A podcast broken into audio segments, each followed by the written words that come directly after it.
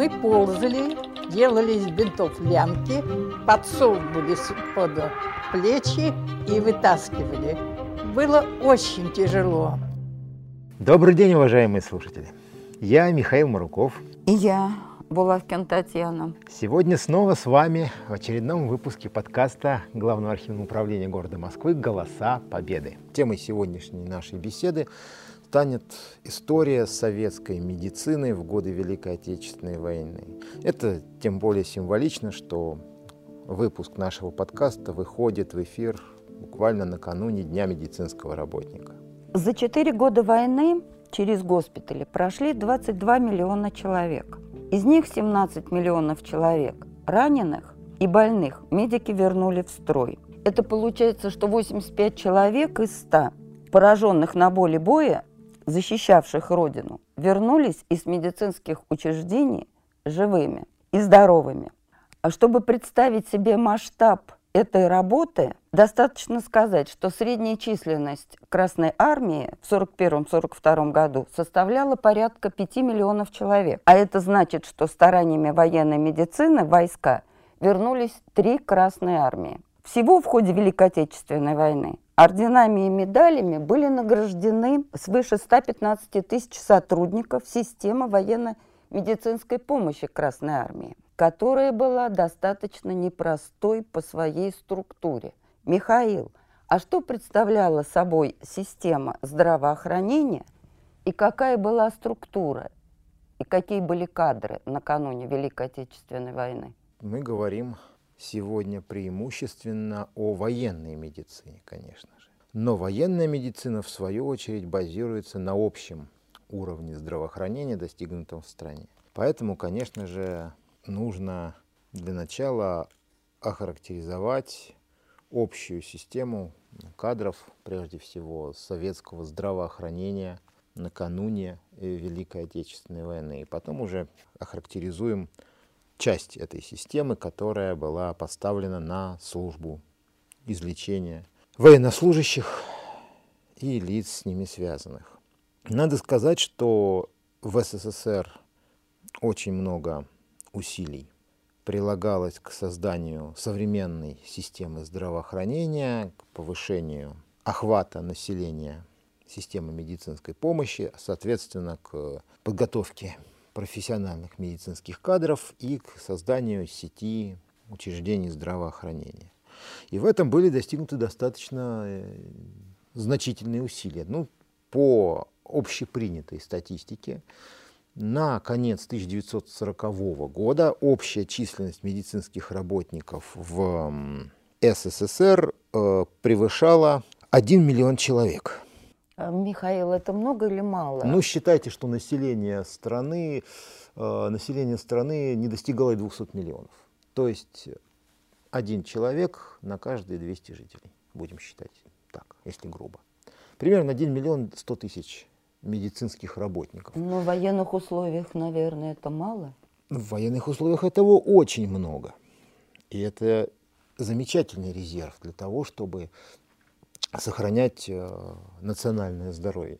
При этом врач в СССР профессия, с одной стороны, вроде бы как и почетная, а с другой стороны, опять же, во многом испытавшая на себе последствия эмансипации женщины. Врач в СССР преимущественно женская профессия перед войной. Из общего числа, э, ну, здесь мы и располагаем чуть более ранними данными, но они с легкостью экстраполируются на 40-41 годы, например, по состоянию на 1939 год, год проведения всесоюзной переписи населения, где довольно много данных было собрано о распределении населения по роду занятий, в том числе медицинские работники составляли отдельную учитывавшуюся группу. Так вот, э, женщины, кстати, из общего количества медработников страны составляли 87%. 87%. Это даже не 4 пятых, это 5 шестых. Притом по целому ряду врачебных профессий и медицинских профессий эта, эта доля была еще выше. Если в общем и целом именно по врачам за исключением стоматологов, вот уж это, этот выверт советской статистики объяснить сложно, но тем не менее он существовал. Врачи у нас в СССР учитывались отдельно, стоматологи и отдельно все остальные.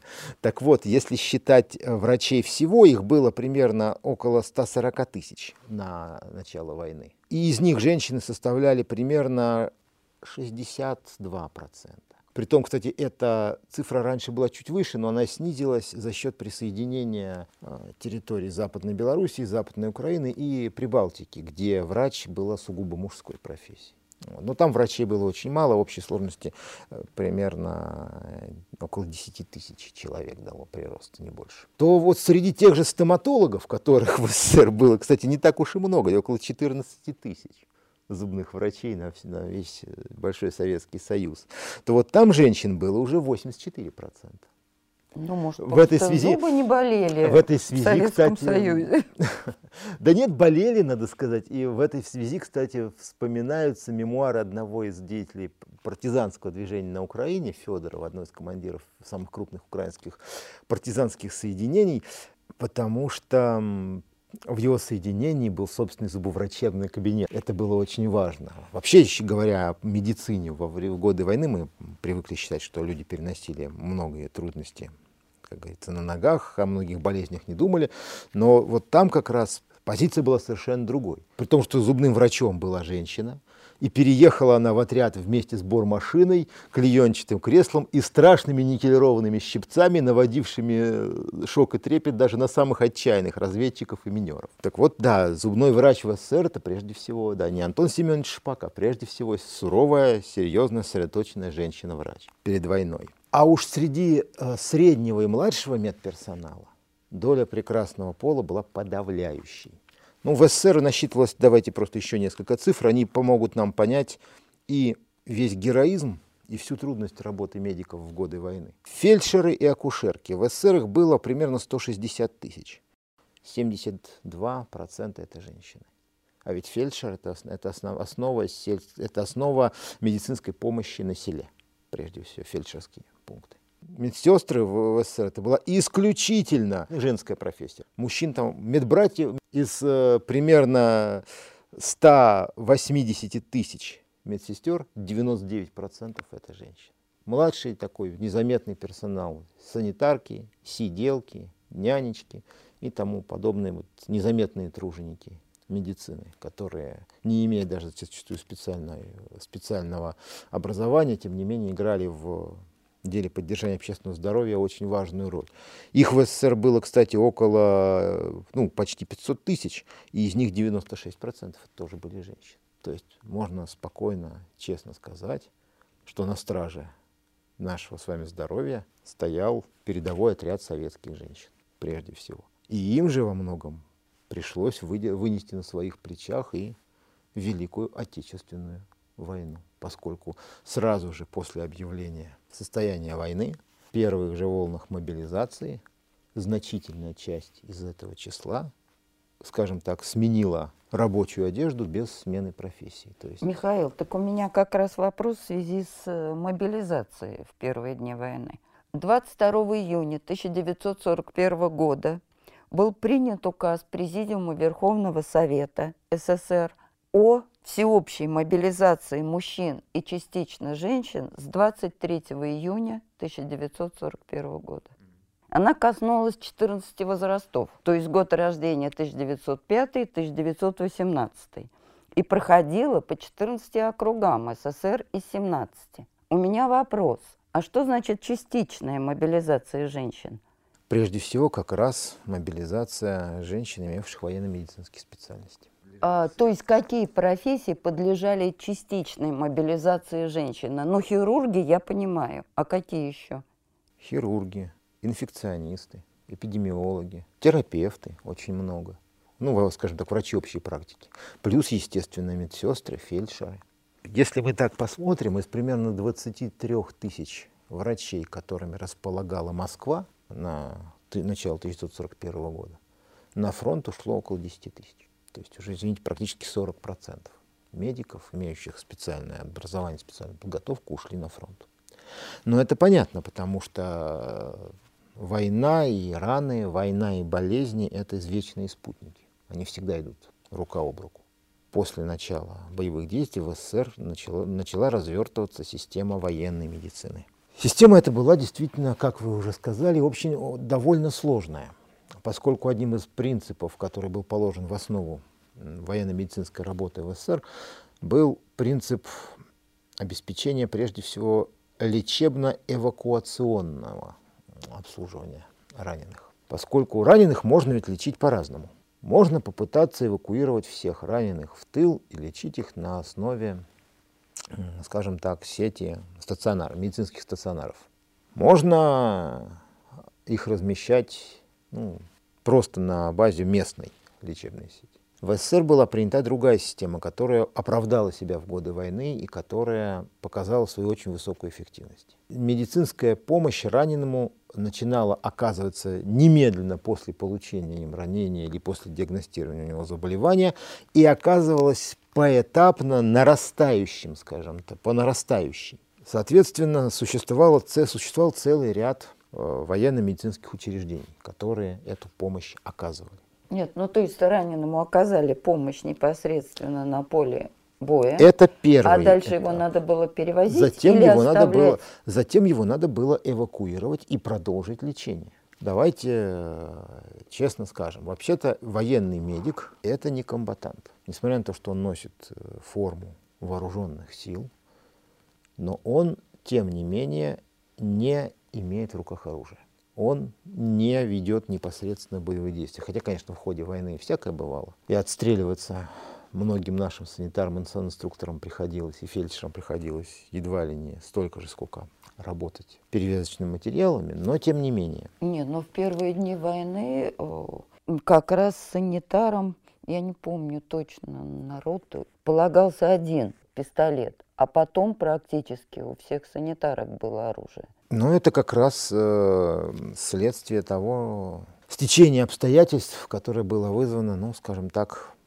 характером этой войны, истребительным со стороны нашего противника, направленным на тотальное уничтожение. Но формально же санитары и санинструкторы это был низовой аппарат военной медицины. В каждом взводе был санитар, один. В каждой роте был санинструктор, который как бы курировал работу взводных санитаров. Он был, это был старший их товарищ. Вернее, наверное, старшая коллега, потому что абсолютное большинство санинструкторов это были девушки и женщины. Начальствовал над санинструкторами самый главный из медиков низового звена и первая инстанция на пути раненых в тыл – батальонный фельдшер. На один батальон Красной Армии полагался фельдшер. Это был э, тот человек, который курировал всю работу санинструкторов, а, направлял ее, и который решал, осматривая раненых, которых удалось эвакуировать непосредственно с поля боя, куда их отправить дальше. То есть в батальоне главный медицинский работник – это фельдшер. А да. А сколько в батальоне было человек? В районе 400-500. В некоторых случаях чуть больше, в некоторых случаях меньше. Здесь зависело от рода войск. В кавалерии меньше, в пехоте больше. Есть еще разница между санитаром и санинструктором. Сан-инструктор, как правило, это человек, получавший более э, солидную подготовку. При этом подготовка проводилась э, специальная и включала в себя умение быстро и качественно осмотреть раненого и принять меры к оказанию ему первой медицинской помощи. Там, там же очень важно было, насколько я понимаю, во время боя, значит, состояние стресса, шок болевой и потеря крови. То есть он должен был решить вот эти две проблемы? Фактически да. Но, естественно, сам инструктор не мог вывести раненого непосредственное состояние шока. Но он должен был его максимально быстро вынести с поля боя. При этом главным было уметь все это сделать в очень короткое время и в очень сложных условиях. Их специально учили осматривать раненых лежа, на коленях, то есть ну, не в полный рост. Нельзя же подойти и устроить консилиум да, под минометным, пулеметным огнем. То есть зачастую человек находится вообще на нейтральной полосе перед полосой своих окопов или ну, в любом случае на простреливаемой, на просматриваемой, простреливаемой противником территории. Поэтому в очень неудобных условиях, соответственно, нужно было как-то вынести этого раненого. Поэтому это, этому учили.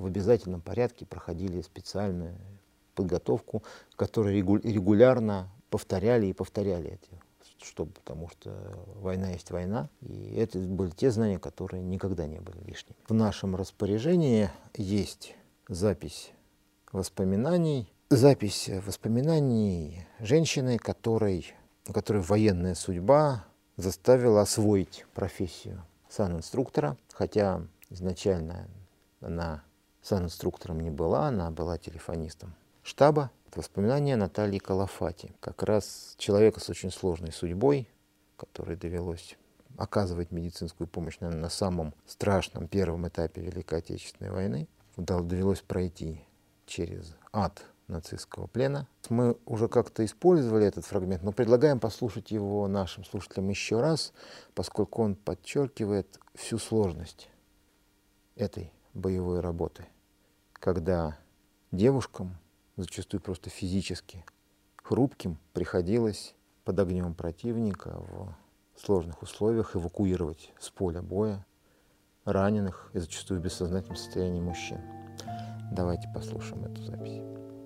И вот так как не справлялись вытаскивать санитары, и нас, девчонок, мобилизовали для того, чтобы мы помогали вытаскивать раненых. Потому что было очень много раненых и убитых. Мы ползали, делали из бинтов лямки, подсовывались под плечи и вытаскивали. Было очень тяжело. Как мы дотаскивали мужчин здоровых, вот таких вот. Я даже вот сейчас представить не могу. Мы же щупленькие были, но все-таки дотаскивали. И не только дотаскивали, оказывали помощь и отправляли в Санбат, а мы снова ползли. И уже потом наступает отупление, что ли. Уже не, не боишься, не страшно.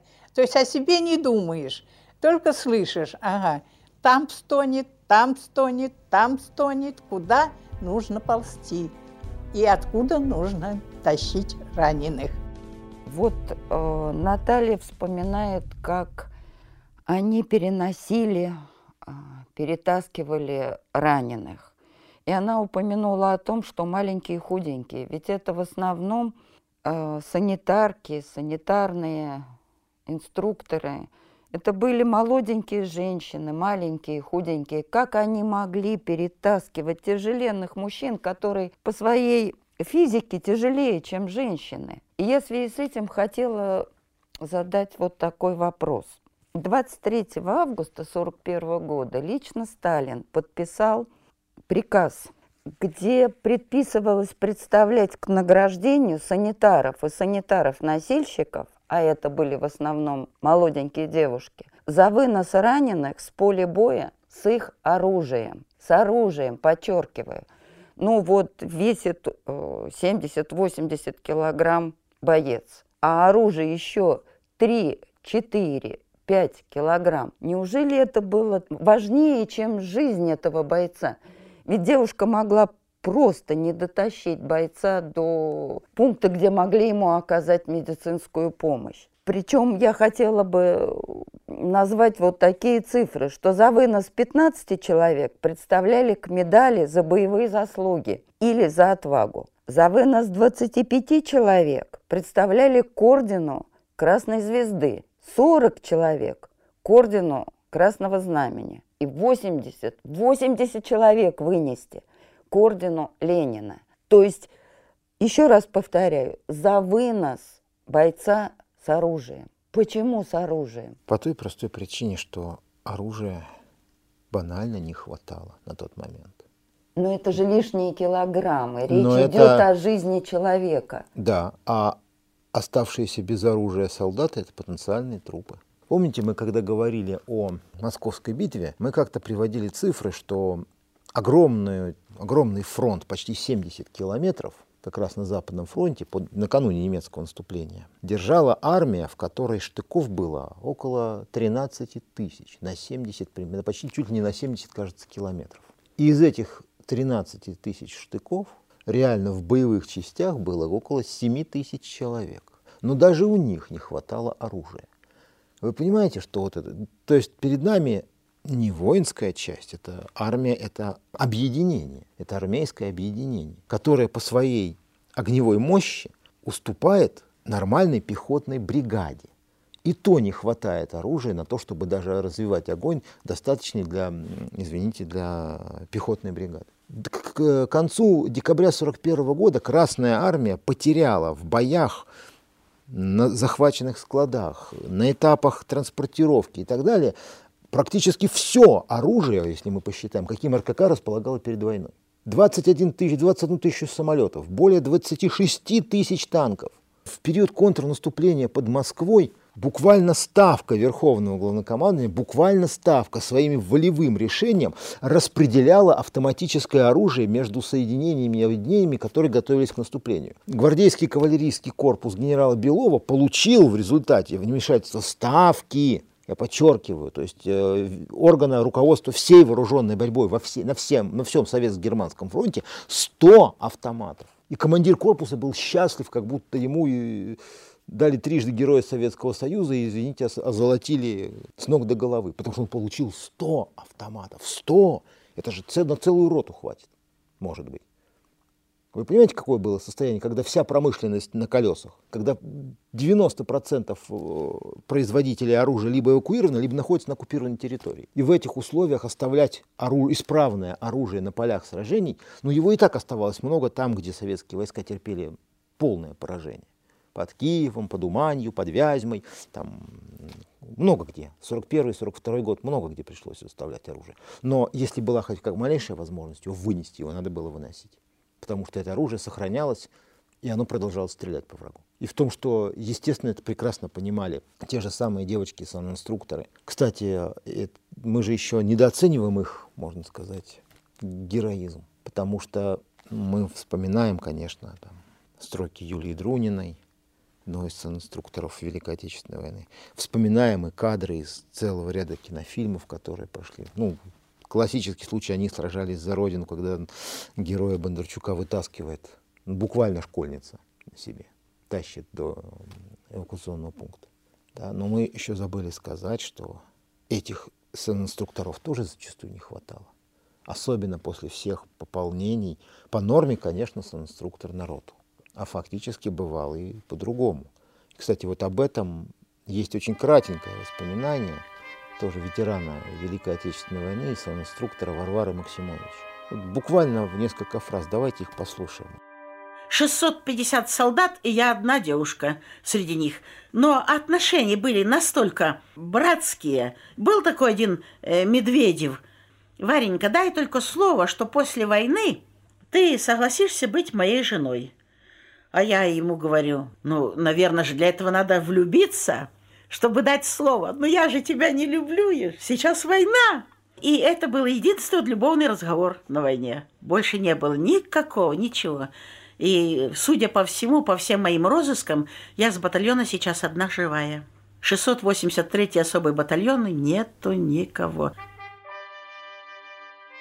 650 человек, один сан-инструктор. Бывало и такое. Это при том, что, в принципе, ну, в роте 120 человек по идее, а здесь в 5, норма получается в пять раз ниже. И тогда уж разговор про трудно себе представить превращается в совершенно невозможно себе представить. Как вот такой вот кнопки справляться среди 650 мужиков, каждый из которых втрое тяжелее ее. Да тем еще не и менее, с оружием. И, да еще и с оружием. И тем не менее справлялись. Но они ведь были еще только первым эшелоном военно-медицинской армии, скажем так, самым первым. Когда раненых осматривал фельдшер батальона, они чаще всего поступали в первый медпункт, в полковой медицинский пункт. Полк это был первый, э, полк фактически это был э, первым уровнем, на котором развертывалось медицинское подразделение, медицинский пункт. Как правило, при полку была санитарная рота. Хорошо, это и вот она, первый, это пункт. первый пункт. А следующий? А следующим то, про что пели все барды и все певцы войны, кажется, и те, кто вспоминал о войне. Жил я с матерью и батей на Арбате, здесь бы так, а теперь я в медсанбате, на кровати весь в бинтах. Медсанбат или дивизионный медицинский пункт. самое распространенное меди- военно-медицинское учреждение Красной Армии. В каждой дивизии с 1935 года по штату был положен медико-санитарный батальон. При этом это было первое полноценное подразделение, которое обеспечивало всестороннюю, оказание всесторонней медицинской помощи, плюс санитарно-эпидемиологическое обслуживание войск, плюс, плюс санитарно-гигиеническое обслуживание войск. Вот этот вот санитарный, медико-санитарный батальон, это была альфа и омега советской военной медицины. Именно здесь оказывалась медицинская помощь большинству раненых. Э, Раненых обрабатывали, мыли, Раненых нет. устраивали. Раненых прежде всего осматривали и ставили им диагноз. Вот, А вот это была задача прежде всего медицинского, медико-санитарного батальона. А их здесь лечили и то, или только ставили? Лечили, и не просто лечили. Прежде всего, конечно же, если поступали раненые, то это означает, что попадали они в руки военных хирургов. Абсолютное большинство врачей медико-санитарных батальонов – это врачи хирургического профиля. Любое ранение – это, вообще, это вообще-то предмет ведения военной хирургии. Огнестрельное, осколочное, там какое угодно. Вот. То есть основная обработка. Это, санобра... Ой. это обработка. Обработка, в, в обязательном порядке обработка ран. Потому что в предыдущих войнах каждый сотый раненый умирал от столбняка. Сразу. Один процент раненых тут же умирал от столбняка, буквально вот рядом с полем боя. Соответственно, обработать раны, сделать соответствующие уколы, очистить все, что можно. Соответственно, и если надо, на операционный стол. В медсанбатах за годы войны было прооперировано 53% раненых Красной Армии. Именно в медсанбатах. А вот дальше, дальше у них было две дороги. Либо их принимала на себя команда выздоравливающих, при каждом медико-санитарном батальоне такая была, либо они отправлялись дальше на этапы санитарной эвакуации. Вообще вся, сове- вся советская военная медицина была построена на этапах лечения. Первый этап – забрать человека с поля боя, доставить в медсанбат. Здесь он получал первое лечение. Здесь определялся диагноз, устанавливались методы лечения, применялись определенные лекарственные препараты. Все, можно сказать, закладывалось этим его карта лечения, вплоть до, до реабилитации там, или до иного исхода. После чего, если он не был легко раненым, когда он переходил в команду выздоравливающих, если он требовал дополнительного вмешательства, он отправлялся по этапам военно-медицинской эвакуации дальше в полевой госпиталь, в так называемый, вернее, ППГ, подвижно-полевой госпиталь. Подвижный полевой госпиталь, которые были за годы войны, там таких госпиталей было очень много, коечный фонд военных медицинских учреждений уже к 1 октября 1941 года превысил 1 миллион коек.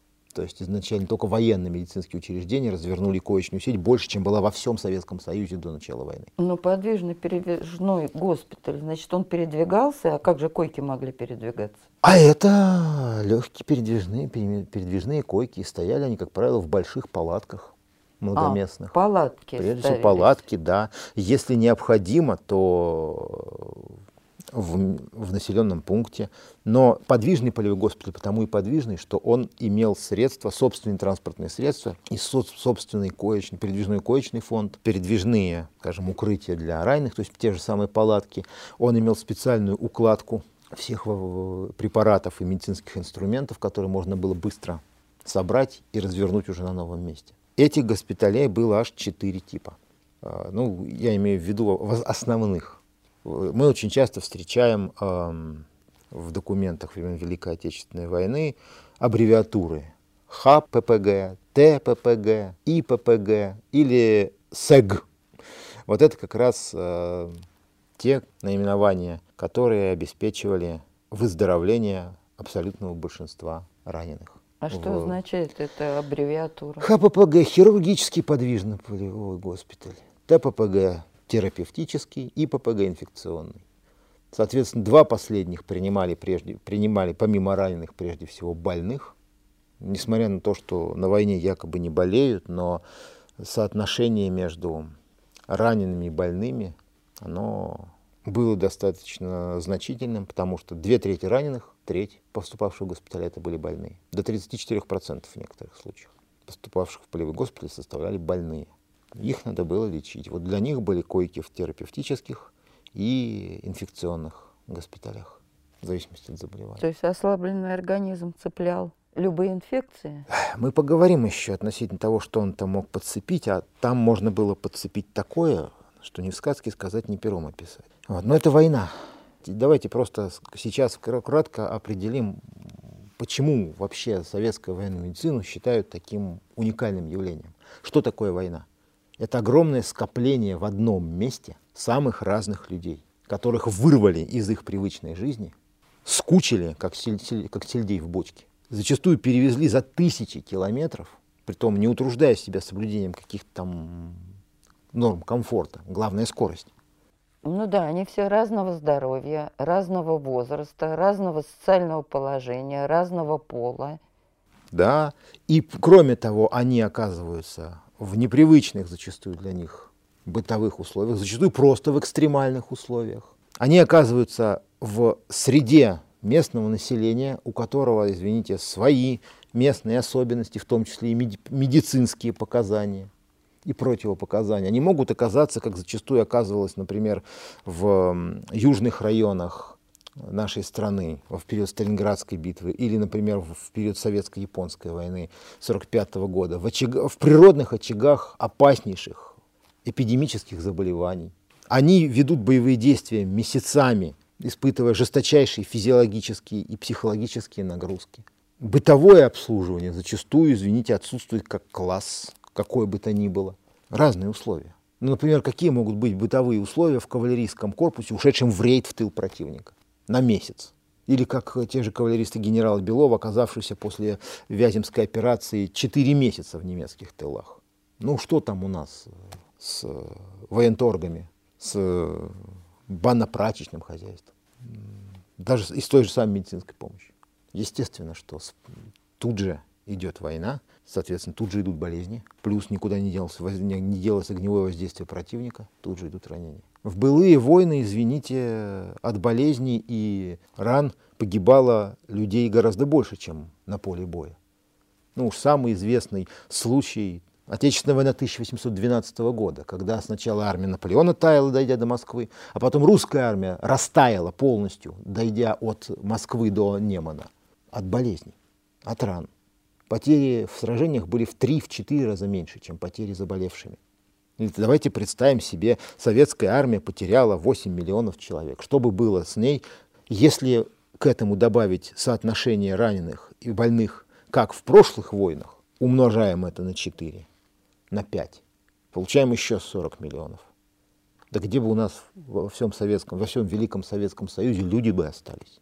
Вот поэтому, конечно, именно советская военная медицина с ее вот этими этапами, с ее госпиталями представляет собой совершенно уникальное явление. Было практически построен многоступ, многоступенчатый фильтр, который отфильтровывал раненых и проводил их по всем этим этапам в зависимости от целого ряда факторов от их собственного состояния, от, от характера ранения, от, даже от сложившейся военной обстановки.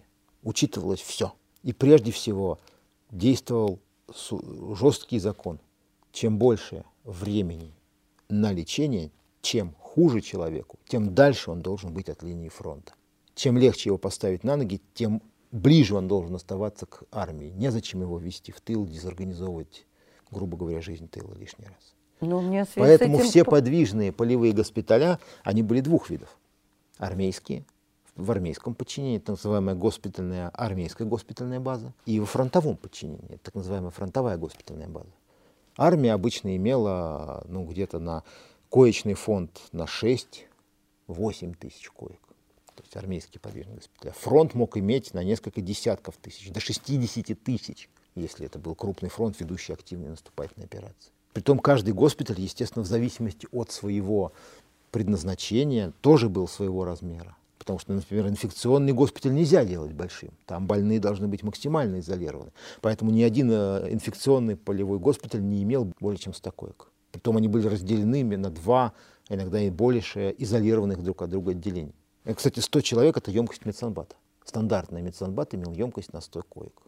То есть, с одной стороны, вроде медсанбата, с другой стороны, вот госпиталь. Но госпиталь с емкостью медсанбата. Потому что характер заболеваний и условия лечения необходимые таковы, что нельзя было сконцентрировать большее количество раненых. Ну вот э, то, что вы говорили, или мне показалось, что чем дальше госпиталь от линии фронта, тем меньше людей возвращалось в строй. Или мне это показалось? Нет, такого это так быть и было. Не, не может. Там же чем дальше от фронта, тем лучше медицинское обслуживание. Это Но чем дальше от фронта, тем более тяжелые случаи туда идут. 53% остались в медсанбатах. А это, извините, и команды, когда они попадали, они попадали в команду выздоравливающих от 10 до 30 суток, и человек возвращался в строй. То есть 47% уходили в госпитали. Уходили дальше, линии. уходили дальше. В, госпиталь, в госпиталя первой, второй, третьей линии, четвертого эшелона. В армейских госпиталях срок лечения устанавливался в месяц.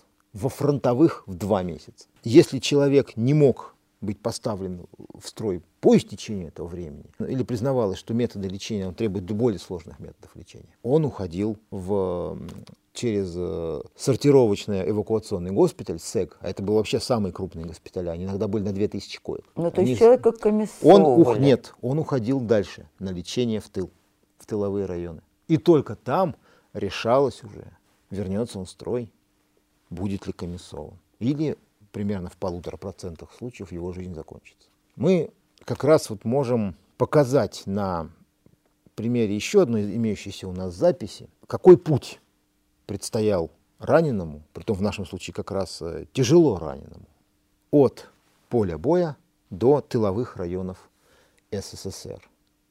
В нашем распоряжении имеются воспоминания танкиста Бориса Шабалина. Они уже относятся по времени к, ко второму периоду Великой Отечественной войны, к 1943 году, но они как раз идеально характеризуют работу системы этапов санитарной эвакуации раненых. Воспоминания очень интересные, не лишены своего, такого, своего рода колорита и окрашены солдатским юмором, поэтому я думаю, что нашим слушателям будет очень интересно их услышать. Давайте послушаем оторвались от нас эта мертвая голова, фашистская дивизия, оторвалась, они отступали на Чернигов. Мы решили пойти с ней в боевой контакт. Мы ворвались в деревню, а когда посмотрел в прицел, вижу в триплексе пантеру. И мы открыли по ней огонь. После четвертого снаряда она загорелась. Мы ее подожгли. И в это время удар в борт.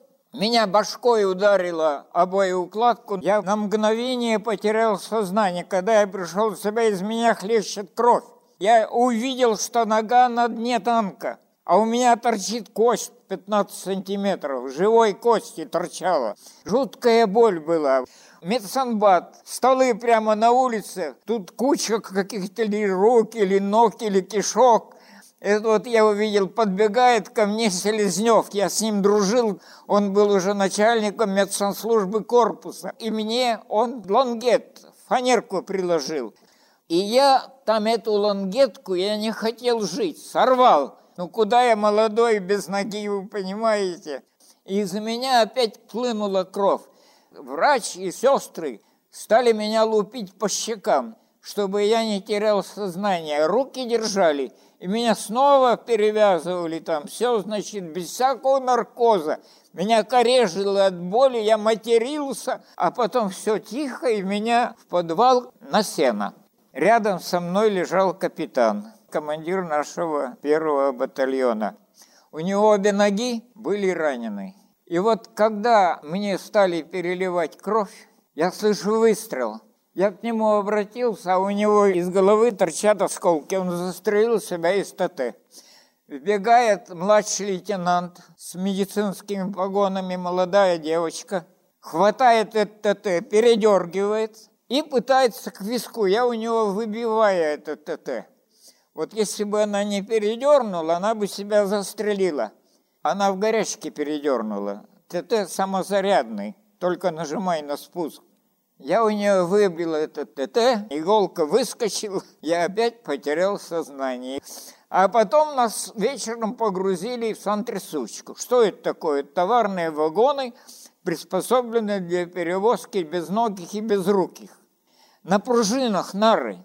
Потому что боль страшная все время. Стонали, кричали, морфия просили, я терпел, выдерживал. И началась бомбежка. И из всего эшелона осталось живых где-то около десятка вагонов, остальные сгорели. Наш вагон целый остался. Я не знаю почему, но нашелся один раненый, который знал матерные анекдоты. И он эти матерные анекдоты рассказывал, и боль уходила, мы смеялись, понимаете? Бомбы свистят, наши зенитки работают. И истребители ночные наши, черт знает что, а вагон-то закрыт, и вот этот громко он это, значит, такие анекдоты, что, ну, не удержишься, понимаете? Привези в Курск, госпиталь был в школе. Я на втором этаже лежал у окна, моя койка. А рядом со мной лежал поп с орденом Красной Знамени на белой пижаме. У него прямо на пижаме этот орден, партизан. И все время торчали у него какие-то партизанки, женщины там, мужики. И поп этот а он без ноги тоже был, подвинулся, открывает тумбочку, а там, наверное, литра три бутыль. Самогон. Наливает мне кружку самогона. Я с таким наслаждением пью, хоть он противный. И вот в обнимку с попом мы эту всю четверть за одни сутки выпили. И началась нас погрузка в мягкие вагоны в тыл. Поп пьяный, боже, царя храни, поет.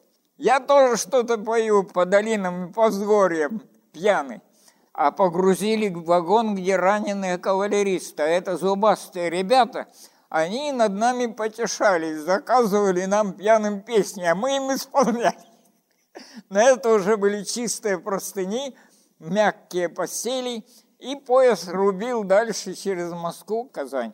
Госпиталь Казани три тысячи, без ногих, только без ноги.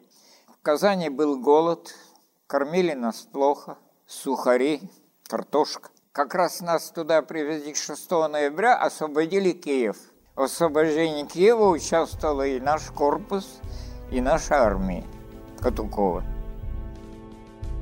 Запись очень интересная и, между прочим, очень хорошо характеризует э, работу, вот уже отлаженную работу всех этапов санитарной эвакуации к 1943 году. Заметьте, уже в медсанбаты пришло переливание крови. До этого его не было, но в, в общем и целом 17% советских э, солдат получили э, в итоге по итогам войны переливание крови уже на первом этапе, то есть в медсанбате. Это вот как раз стало возможным благодаря развитию донорского движения в стране, благодаря развитию способов доставки донорской крови потребителям, это как раз это 42 43 44 годы. Но в 44 году было уже 5,5 миллионов доноров. Да. А у меня вопрос. А кто такие доноры? Кто имел право сдавать кровь? Ведь наверняка это у всех разное здоровье, и не все. Разумеется, люди, страдающие хроническими заболеваниями, имеющие противопоказания по здоровью, не могли.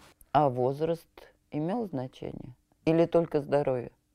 Здоровье, в основном здоровье. В годы войны, конечно, обычно, в обычных условиях возраст имеет значение, но в годы войны это зачастую было. И, наверное, опять Вторым, вторично. в основном женщины сдавали да, кровь. Да, да, в условиях блокады Ленинграда действительно тут это вообще особые условия. Там тоже было донорское движение, и люди сдавали кровь, несмотря на то, что да, состояние у них было отнюдь не идеальным, скажем так.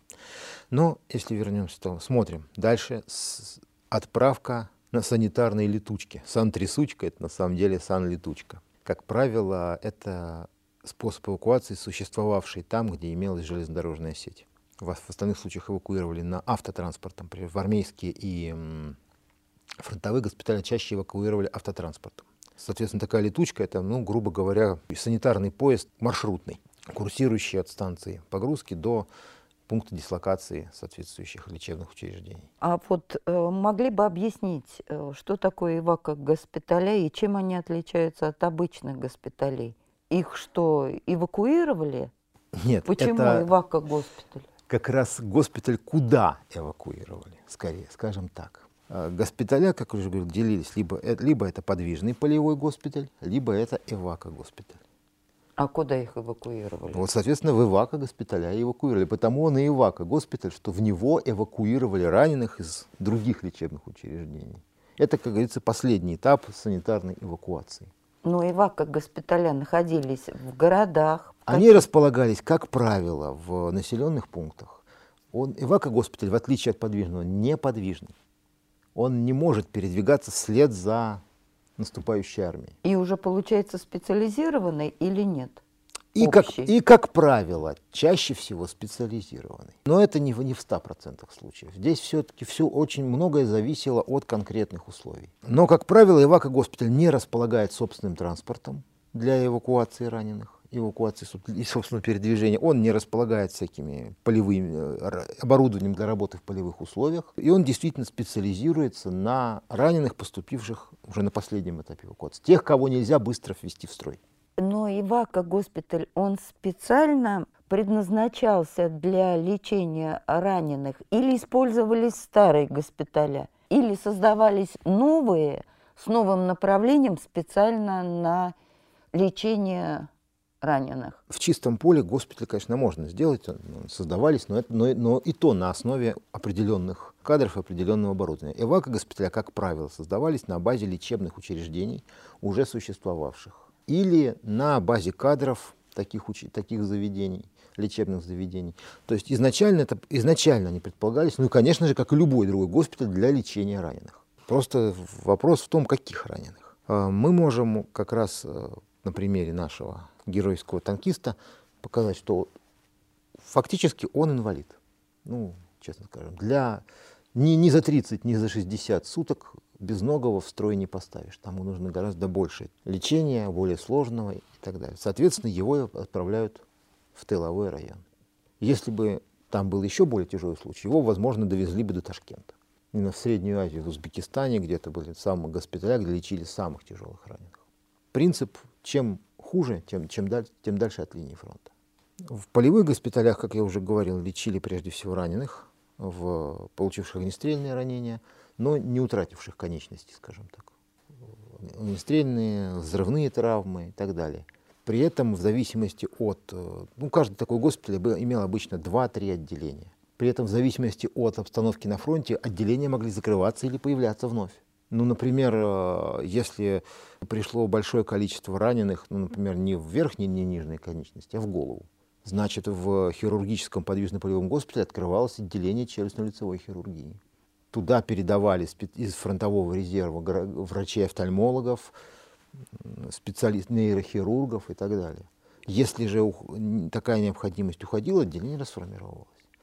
В принципе, все госпиталя имели стандартную ну, емкость. Средний госпиталь, э, именно полевой, именно подвижный полевой госпиталь, мог иметь э, емкость от 200 до 500 человек. Крупнее, как правило, были только, соответственно, сортировочные эвакуационные госпиталя и ИВАХ-госпиталя. Ну, потому что они создавались на стационарной базе. Их э, крупный госпиталь тоже не подвигаешь лишний раз. Поэтому основная масса госпиталей, в которых прошло э, лечение большая часть раненых, это были как раз вот небольшие госпиталя на 200-500 мест. Ну и нагрузка, но нагрузка в них была, конечно, адовая. Все равно. Потому что даже в медсанбат, вот вроде самый эт- этап санитарной эвакуации, сколько человек принимал медсанбат в день? 100, 150, От, 200. от 20 до 600. От 20 человек да, до 600. до 600 человек в день. И представьте себе, с какой нагрузкой работала вся вот эта система. Потому что если там 400-600 раненых, их же надо, при том, что мест только 100, коечный фонд только 100 мест. Их же надо, соответственно, быстро отправлять, надо, надо сортировать, надо да, выдавать рекомендации на лечение, надо, надо снабжать все каждого раненого, грубо говоря, картой, чтобы коллеги в подвижном госпитале уже знали, с чего им начинать. Там, где закончили врачи медсанбата, там должны начать врачи госпиталя. Здесь уместно будет как раз привести еще одну аудиозапись из наших фондов. У нас сохранились воспоминания военврача, майора Минслужбы Антонины Дмитриевской, которая как раз работала в медсанбате. Это воспоминания, которые очень хорошо позволяют понять, каковой могла быть нагрузка на первичные военно-медицинские учреждения вот в периоды активных боевых действий. Что военные.